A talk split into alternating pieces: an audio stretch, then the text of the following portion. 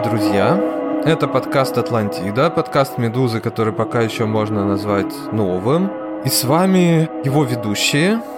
Меня зовут Андрей Першин, я автор подкаста «Земля» и еще занимаюсь фотографией, видео и анимацией. Я Андрей Перцев, политический обозреватель «Медузы». Ну и, наверное, уже мы авторы подкаста «Атлантида». Напомню еще раз, о чем мы говорим здесь. Мы делимся нашими историями, связанными с жизнью в России. Это вещи, явления, которые связывают, ну, или связывали всех нас, истории о стране, которой нет.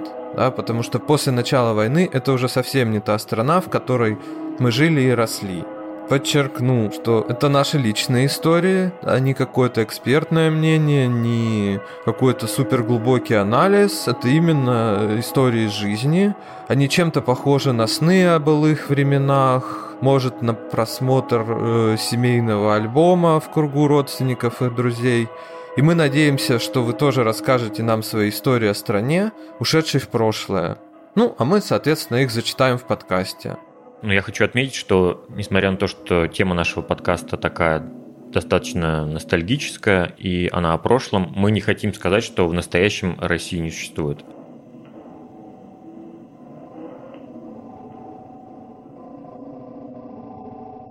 Тема нашего сегодняшнего выпуска – реки. В контексте названия нашего подкаста это ну, достаточно символично, потому что река – это вода, вода покрывает Атлантиду. Возможно, сама память это река. Может, кстати, наш подкаст тоже вот Атлантида. Это и сон, можно сказать так, что мы смотрим сквозь воду, да, что-то искажается, что-то играет новыми красками, что-то мешает немножко вглядеться, какие-то блики, рябь э, в нашей памяти. Звуки приглушаются. Да. В общем, очень важная тема, ну и в том числе потому, что многие люди знают Россию, и россияне, и иностранцы именно по рекам. Да, вот если спросить, что такое Россия, наверное, многие скажут, что это Волга, Дон, Енисей, Кама, Лена. То есть реки это один из, наверное, главных таких известных признаков России, ее основных мест –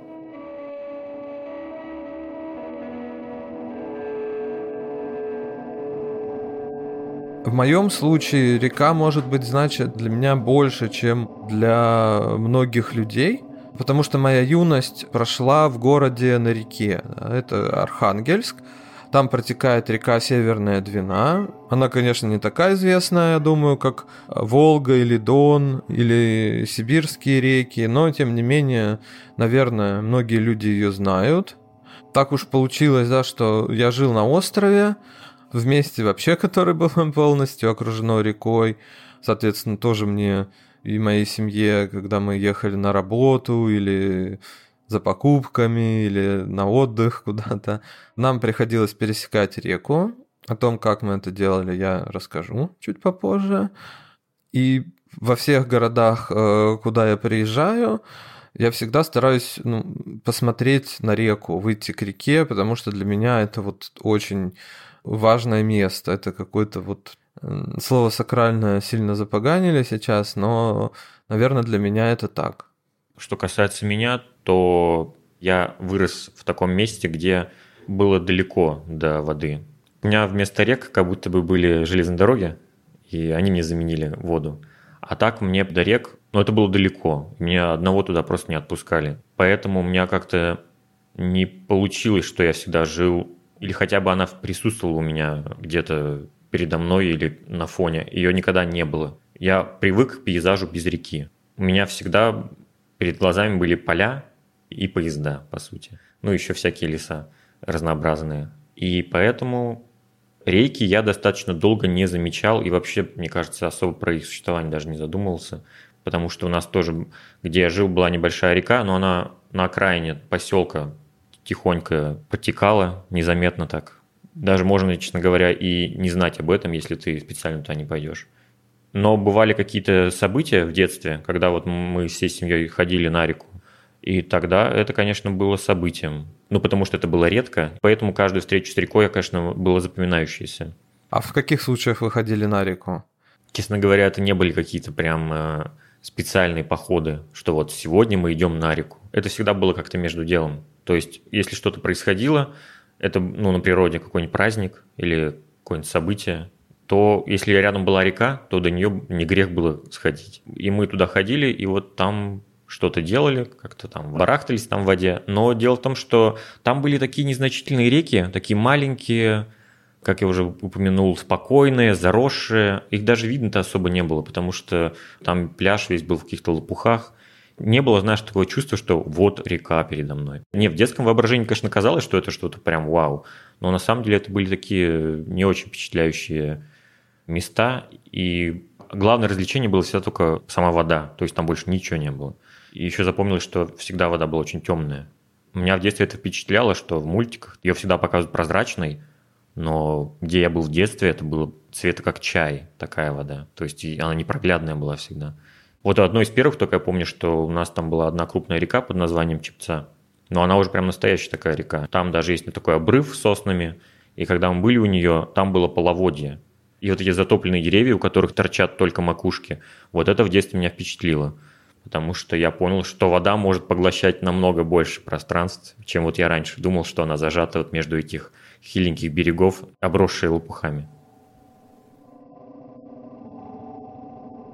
Ну, вообще, этот опыт близок немножко и мне, потому что до приезда в Архангельск, наверное, постоянные слушатели уже поняли, я жил в небольшом городе в Курской области, и там была как раз речка. А вот ее называли пойти на речку. Вот в Архангельске я не слышал, чтобы Двину называли речкой, да, это, ну, язык бы не повернулся. А это была река Псел, небольшая. Весь этот городок ходил купаться на эту реку. Поэтому я не очень любил э, вот именно днем туда приходить, хотя там была красивая роща, памятник, там мой друг лучше жил недалеко, потому что там было очень много народу. Не знаю, если вы вспомните какие-то картинки с э, пляжей в Сочи или вот в Калининградской области во время ковида такая картинка гуляла, где люди даже не лежат на пляже, а стоят, потому что нет места. Вот примерно тоже представляла собой берег реки в жаркий день. Тоже лопухи, какие-то кувшинки, такая, ну вот небольшая река. Были какие-то, мне кажется, это такие полулегенды, что раньше там чуть ли не катера какие-то ходили по этой речке, моторные лодки, но это явно было задолго до моего рождения, потому что никаких моторных лодок там не было. До того она была мелкой. Люди, ну, плавали на резиновых лодках, рыбаки в основном. Вот. И, конечно, после, когда я приехал в Архангельск учиться в университете. Я увидел Двину, на которой стояли большие корабли. Мне самому вот пришлось перебираться на теплоходе через реку, он долго идет, и, конечно, это уже было совершенно другое, меня это очень поразило.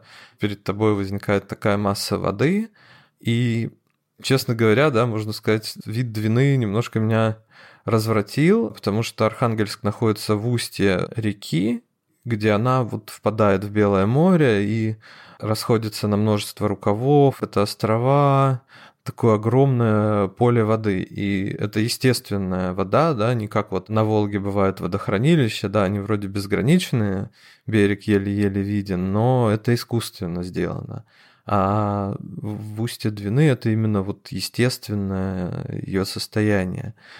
Когда после этого я видел какие-то известные реки в Сибири, да даже ту же Волгу в Нижнем Новгороде.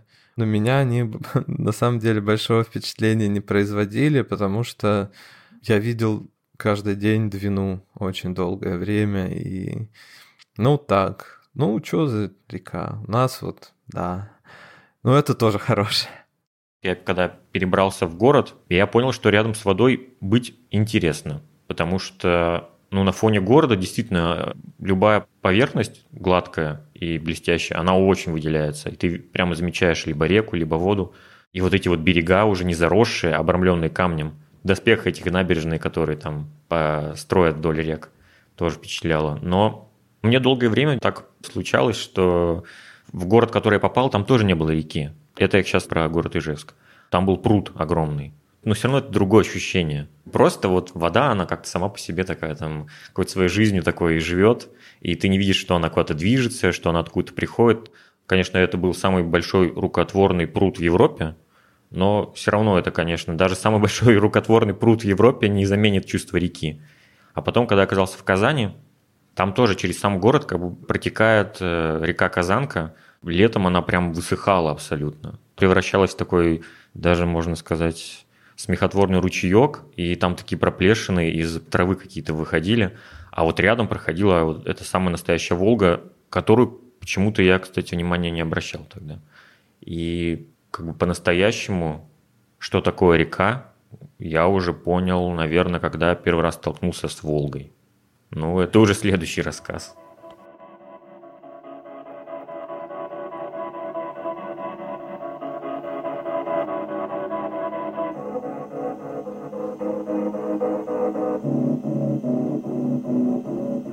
Как ни странно, да, мне хочется говорить э, почему-то про одну реку, да, про Двину, потому что вот эта островная жизнь, конечно, ну, в принципе, во многом определила и даже, может быть, э, мой характер, да, речная островная жизнь. Если ты живешь на острове, на котором есть мост, эта жизнь сильно упрощается. Но если моста нет, то ты очень зависишь, собственно, от этой реки э, и от погоды. Потому что летом, если садится туман, то не идет никуда теплоход ты не можешь поехать на работу, на учебу, вынужден оставаться дома, периодически ходить к пристани, смотреть, а не пошел ли он. Да. В начале нулевых меня даже уже это начало удивлять, потому что, в принципе же, на кораблях появились радары достаточно давно, и уже даже на катерах частных у людей были GPS-навигаторы, которые показывали как и куда надо идти. А вот почему-то на этих пассажирских теплоходах, которые нас перевозили, их то ли не было, ну и у нас были такие подозрения, что просто это используют для того, чтобы не жечь бензин. Да, все равно примерно та же масса людей уедет, но, допустим, не за 2-3 рейса, а за один. Соответственно, перевозчик получит те же деньги, а затратит куда меньше топлива, да, и ресурса техники. Вот такие у нас были подозрения. Еще один враг — это ветер. Если сильный ветер, теплоход тоже никуда не идет, и ты тоже остаешься дома, и наши местные мужики часто не выдерживали этого испытания. Вроде как они собирались с духом, да, вставали рано утром на работу, пароход не идет, вроде как и Особенно те, кто жил далеко от пристани, им домой было идти не с руки. Они кружились рядом с пристанью, там был магазин, и для многих все происходило в соответствии с поговоркой «утром выпил, день свободен». Даже если пароход через ну, пару часов шел, часто на работу уже людей отправиться не получалось, потому что они выпивали, да, коротали время за распитием алкоголя. Зимой мы переходили реку пешком, и ветер, может, не туман, потому что туман тебе не сильно мешает идти по тропинке протоптанной, там стоят фонари, столбы, то есть ты не заблудишься. Вот ветер, конечно, очень сильно тоже осложнял жизнь, когда ты идешь, на тебя он дует, тебе некуда спрятаться, а никакого транспорта не было, да, потому что там было русло для прохода кораблей, переправа была пешей. Ну и, конечно, для жителя острова корабль, который его перевозит, тоже играет большую роль. Это, ну, как немножко такое родное какое-то существо, даже почти живое. Это были разные корабли, были речные трамвайчики. Вот эти трамваи, в принципе, мне ну, нравились. Э, они были достаточно удобными, вместительными. Но очень часто у нас использовался на линии один из э, старых теплоходов. Они назывались Коммунары Балхаш. И построены они были э, в 30-40-х годах 20 века еще как пароходы. И они использовались в основном на городских линиях. Их преимуществом считалось, что вот у них был такой немножко ледокольный корпус. Они ходили даже в то время, когда лед только-только встал, не мог э, выдержать вес человека, но, соответственно, речной трамвай уже по такому льду пройти не мог, а вот это вот судно, скажем так, оно могло колоть до известного предела лед. Правда, по мере там моей жизни эти теплоходы старели, двигатели на них старели, и они уже, когда становился лед, или ломались к тому времени за период летней навигации, или очень долго шли. И в конце концов э, их списали, и вот один из этих теплоходов «Коммунар» сейчас э, превращают в музей, он стоит около морского музея в Архангельске, я так понимаю, внутри его ремонтируют, восстанавливают, и, наверное, скоро архангелогородцы и э, туристы смогут его пойти посмотреть в историческом виде, да, потому что его постепенно тоже модернизировали, какие-то новые ставили сиденья, еще что-то, как-то корпус видоизменяли. Сейчас его приводят в более-менее историческое состояние. У меня вот тоже с теплоходами именно вот связана история, когда я сказал, что у меня первое знакомство с большой рекой, это было с Волгой, это был теплоход «Метеор». Это такой аппарат, он напоминает корабль, только он как будто бы не на воде, а он как будто бы, знаешь, стоит в планке. На таких ножках и ездит прямо в этой позиции. И это было в городе Рыбинске. Мы были на пристани, достаточно такой невзрачной, облупленной. Это даже не пристань был, похоже, если ты не знаешь, что это пристань, кажется, что это какой-то заброшенный кусок бетона, который торчит в воду, и надо по нему идти. И там подъехал этот метеор, и мы поплыли из Рыбинска в Ярославль по Волге. И это внезапно оказалось настоящим открытием для меня. То есть я понял, что это новое пространство, водное пространство, по которому можно тоже перемещаться и на котором что-то можно делать, из которого по-другому ты смотришь вообще на привычные пейзажи.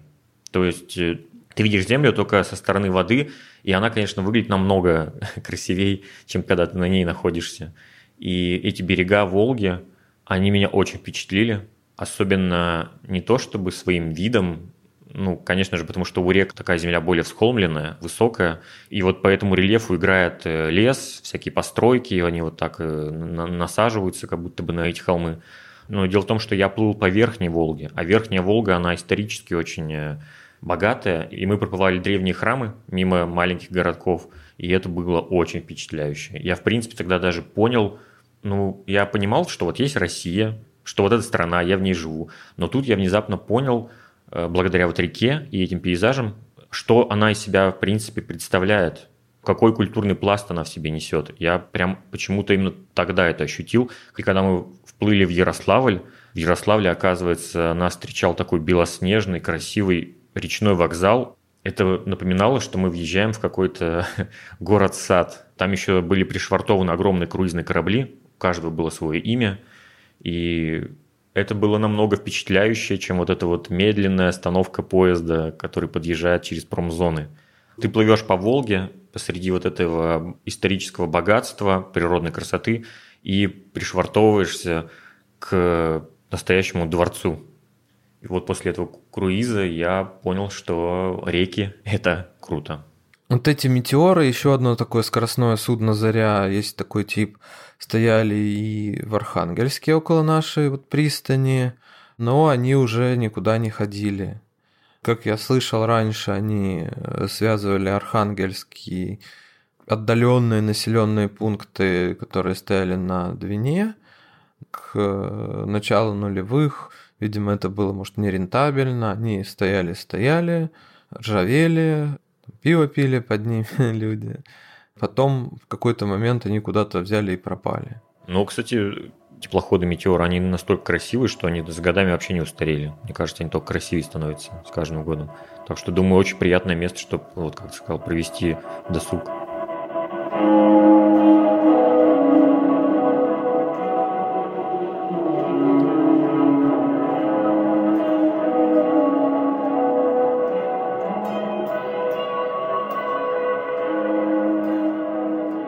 Ярославский речной вокзал вот находился в таком состоянии, что он тебя так поразил, как дворец, потому что это часть Золотого кольца, есть же круизы по Золотому кольцу с большими такими речными теплоходами.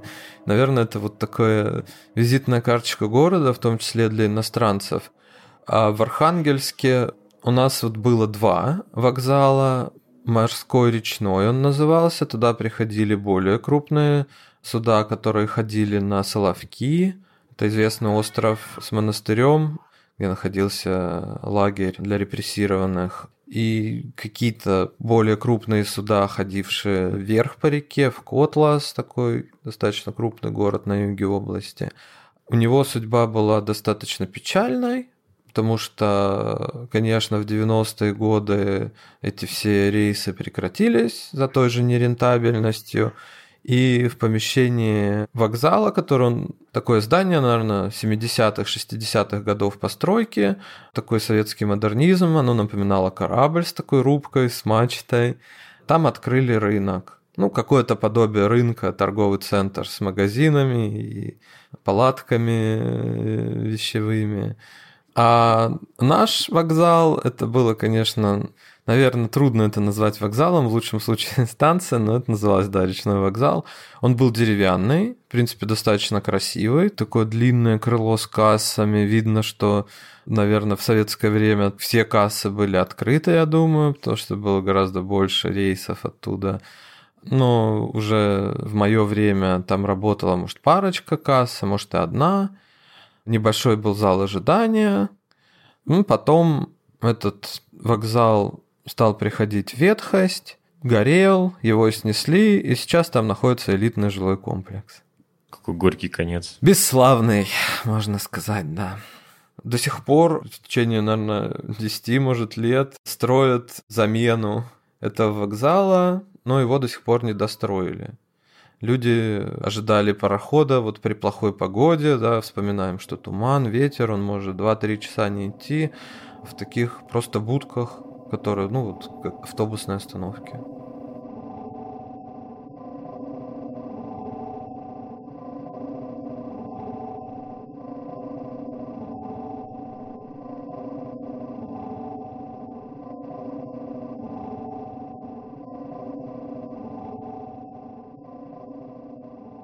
Я оказался в Удмуртии, и у меня было путешествие вдоль Камского побережья. Кама – это крупнейший приток Волги, и эта река частично протекает в Удмуртии. И тогда я абсолютно с другого ракурса открыл для себя родную республику, потому что для меня всегда она была таким краем дремучих лесов, непроглядных, каких-то зарослей, темных рек небольших. Но тут я оказался вообще в другом пейзаже. Это был огромный простор, была абсолютно другая атмосфера. Все ощущалось даже по-другому. Это было как будто бы я не в другой части своей республики, а как будто на другом конце страны нахожусь, потому что Кама там, она петляет и разрезает так ландшафт, что берега обрывистые, очень высокие, и с них виден такой простор на многие километры вдаль. А я не привык, что так все видно хорошо. И у меня были даже такие ощущения, что я где-то на юге как будто бы нахожусь. И это было очень незабываемо. И вообще это вот э, путешествие по Каме, оно было как сама река. Мы вдоль реки перемещались на машине и бывали вот в всяких населенных пунктах, встречали разных людей. Каждый поселок был с какой-то своей историей. И прямо чувствовалось, что вдоль реки протекает вот тоже какая-то своя уникальная жизнь.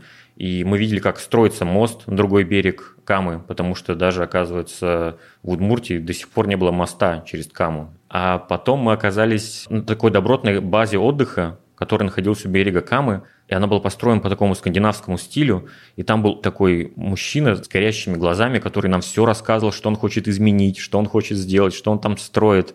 И я просто слушал, и я поражался, насколько у человека идей, как он стремится что-то поменять, и как его вдохновляет то, где он находится.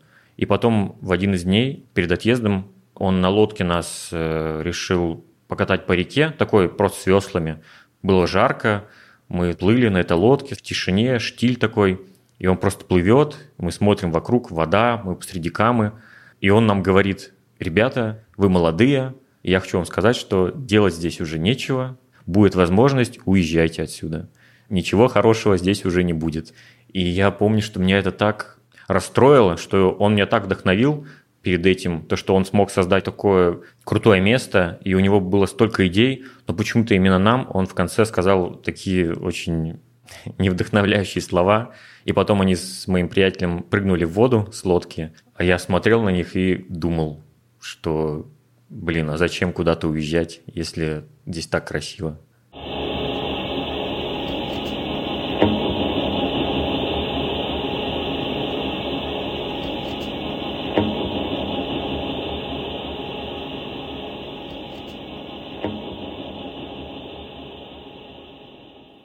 Архангельске, наверное, потому что я жил на острове, у реки было две стороны. Потому что для большинства жителей, наверное, города, которые живут на материковой его части, река в первую очередь это красиво, там даже есть пляж в Архангельске, люди купаются, хотя я так никогда не делал, потому что, ну, я не очень люблю купаться, и э, выше Архангельска находятся целлюлозно-бумажные комбинаты, поэтому вода, конечно, на уровне города уже не очень чистая впадает в море.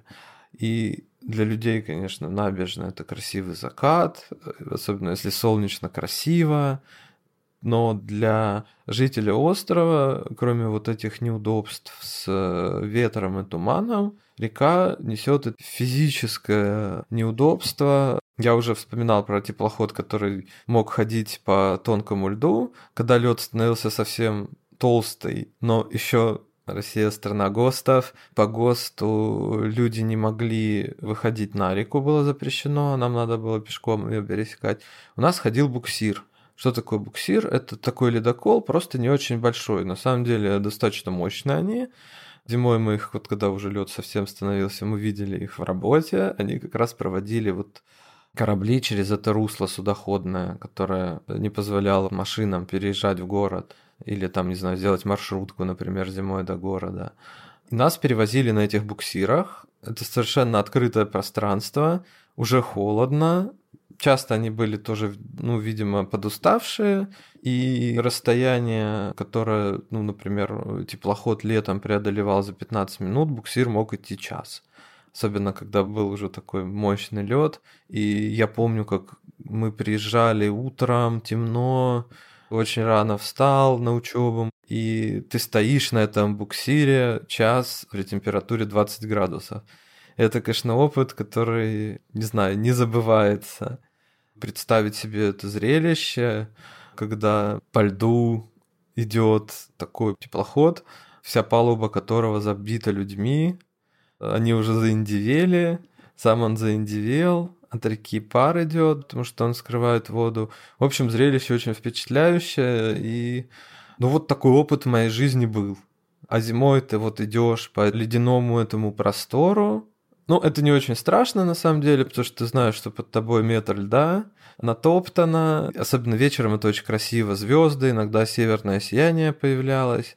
Ну, конечно, были опасности, это называлось так, вышла вода, она выходила около берегов, и приходилось эту тропинку, может быть, обходить, потому что поверх льда было прям много воды, или, ну не знаю, одевали вот эти бродни рыбацкие. У каждого жителя острова были э, такие резиновые сапоги, не сапоги, они тонкие такие штаны, чтобы преодолевать вот эти водные преграды.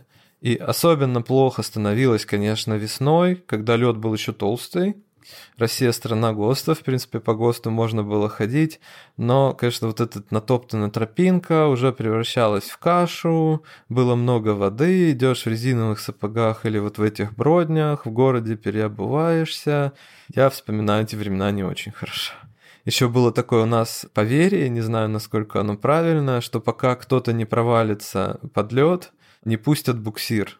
Ну, конечно, весной буксир уже совершенно другое ощущение, уже тепло, мягкий лед, он быстро достаточно едет, и это две абсолютно разных истории.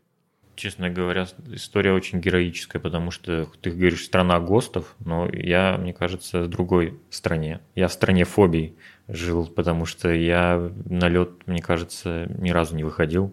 Да и до сих пор, мне кажется, я бы не рискнул выходить на лед. Даже если бы мой разум мне говорил, что там метр льда еще, я бы все равно, мне кажется, у меня ноги чувствовали треск, даже которого нет. Я помню, как-то у нас корабль достаточно сильно то ли разбил русло, то ли что-то он вот такое сделал. там как устроена работа этого русла. Буксир или ледокол проводит крупный корабль, ну или сам он проходит, как бы бывает без ведомого корабля. И там через это русло накиданы мостки. И вот перед тем, как кораблю пройти, специально обученные работники убирают, у них такая будочка стояла всегда около этого русла, убирают мостки, корабль проходит, он намывает большие льдины, такие наколотые, и работники потом на них кидают мостки, и снова люди переходят. И вот был момент, один раз, по-моему, мне надо было на экзамен в университете, прошел корабль, и как-то он то ли неудачно намыл, то ли не в том месте намыл, и мы перебегали вот это русло по льдинам. Несколько человек, которым очень надо было в город к определенному времени, мы перебегали это русло без мостков по льдинкам.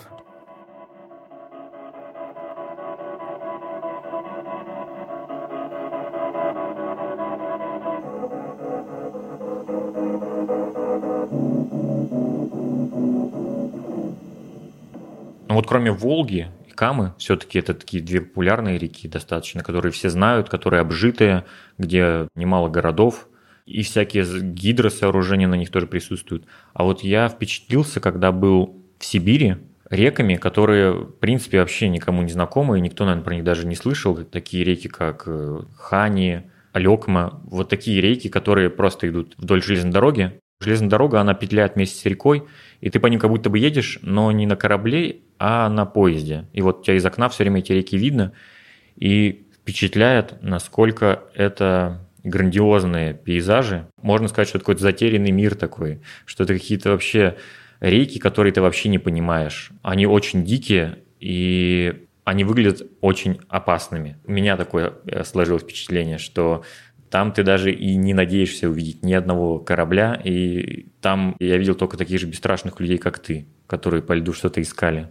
И вот это меня впечатляет, что в принципе в России есть такие реки с таким характером, о которых мы даже и не догадываемся. И они абсолютно не тронутые. Ну, люди, наверное, там рыбачили, насколько можно это представить. И, кстати, образ маленькой реки, да, вот небольшой, потому что с большой вот как-то я сам не рыбачил в Архангельске, и отец у меня этим не занимался. Но когда мы шли, да, там были рыбаки. Но на этой небольшой речке в Курской области, в городке, она вот связана, этот образ не только с огромным количеством людей на пляже, но и с моим дедушкой, потому что он был настоящий рыбак, его даже называли Коля Рыбак, и как бы в городе он был известен как хороший рыбак, потому что он был очень увлечен рыбной ловлей, он знал, где какая рыба, в какой момент ее ловить, на какой маленькой речушке или на каком пруду сейчас клюет, как поехать. И э, с ним я ходил на рыбалку, конечно, ну что там ребенок поймает. Он тоже понимал, что далеко как-то ребенка маленького брать не очень хорошо. Мы с ним ходили вот на эту речку. Конечно, для него, как завзятого рыбака, там трофеи не самые хорошие. Это ну, караси, окуни, еще что-то. А вот на каких-то прудах там, конечно, большие карпы, которые можно и поймать, и продать, и наготовить еды на неделю. А это скорее вот мы ходили с ним для удовлетворения моего интереса, и вот образ этой речки связан вот с образом моего дедушки. Ну, он, кстати, зимой туда ходил, да, тоже что-то там искал. Ну, ты сейчас попал прям в такой народный нерв, мне кажется, потому что вот эти вот заросшие невзрачные речки, посреди которых вырос я, и на которых нет даже намека на какие-то корабли. Но на этих реках можно иногда найти какие-то заброшенные даже ГЭС. То есть раньше эти реки давали энергию, то есть буквально благодаря им строилось какое-то хозяйство рядом с населенными пунктами, которые были у этих рек. Но в то же время эти реки, они вот для многих из нас это, да, место, где наши близкие, возможно, проводили одно из лучших время своей жизни, потому что рыбалка это, да, для моего дедушки тоже это было, я даже не знаю, для него это было часть жизни. Рыбалка это было плод от плоти его. И он просто, когда даже я говорил про какие-то населенные пункты в России, он каждый населенный пункт тоже вспоминал сразу по реке и по той рыбе, которая водится в этой реке. Ну да, наверное, мы подчеркнем, потому что есть рыбалка из фильма «Особенности национальной рыбалки», когда люди приезжают на рыбалку, в общем, и забывают очень быстро, зачем они здесь находятся. Вернее, хорошо знают, зачем они здесь находятся. Все-таки наши дедушки именно рыбачили, да, вот мой дед на рыбалке никогда не пил, потому что он там занимался любимым делом, любимым увлечением. И вот все эти безымянные, заросшие, неухоженные реки, они хранят себе след наших очень близких людей.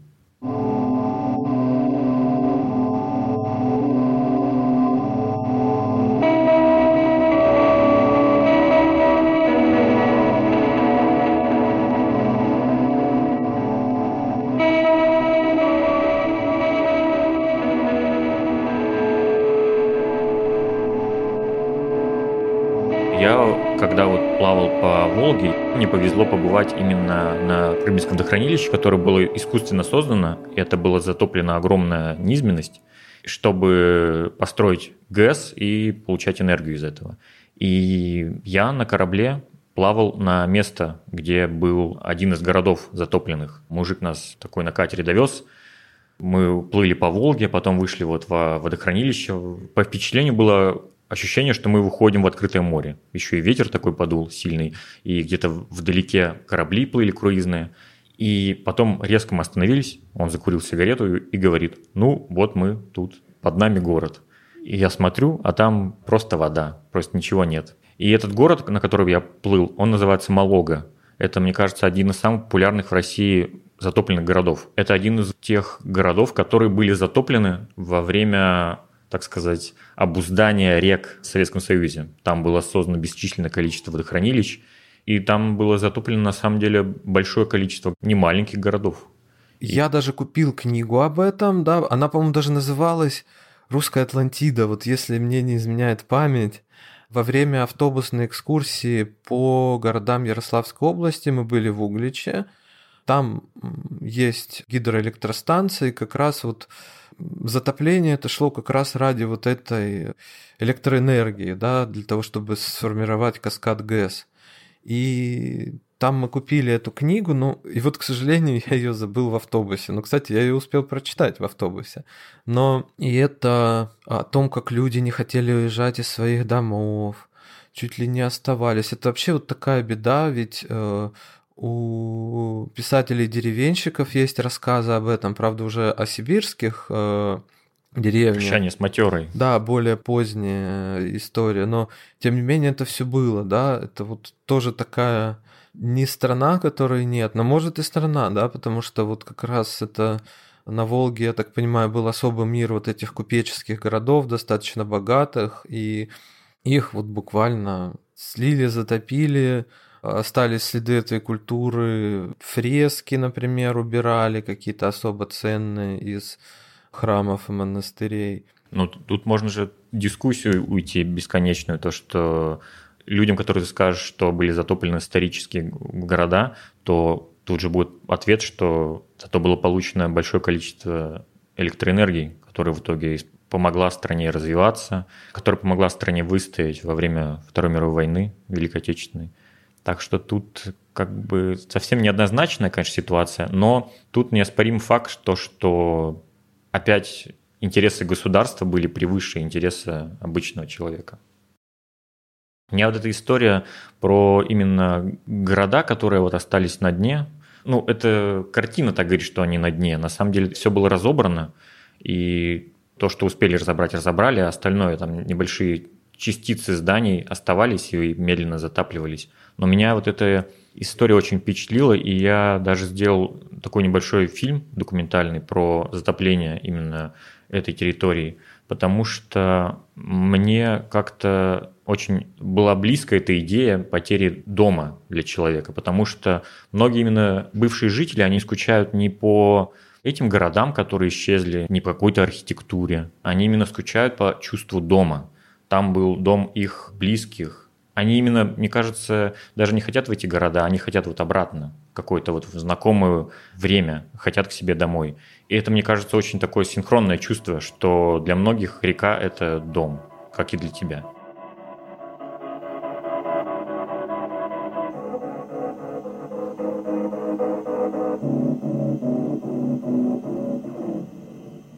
Многие из вас, наверное, точно знают один из этих памятников вот этой ушедшей цивилизации по волжской стороны, которой нет. Это колокольня в городе Калязин Тверской области. Я там, кстати, не был.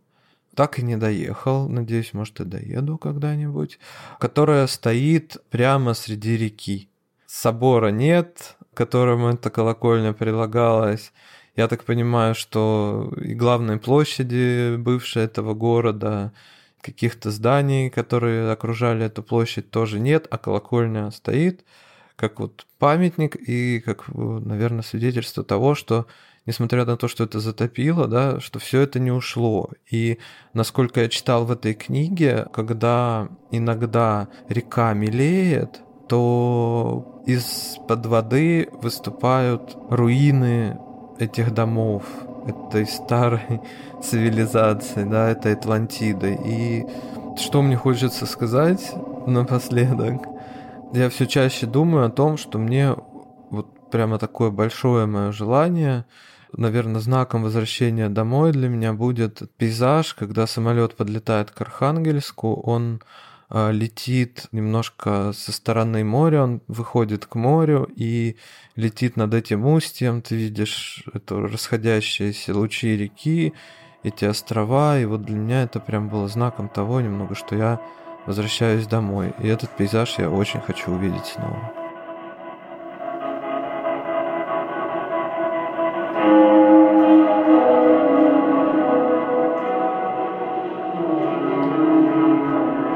На этом наш подкаст подходит к концу.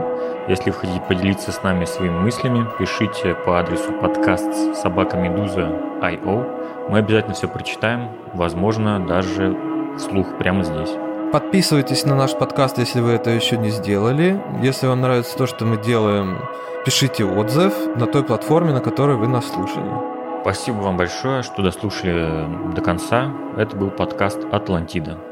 Меня зовут Андрей Першин, и если вас заинтересовал фильм, который посвящен затопленному городу Малога, то можете просто набрать в ютубе «Море-дом», «Море-дом». Меня зовут Андрей Перцев. До новых встреч. До свидания.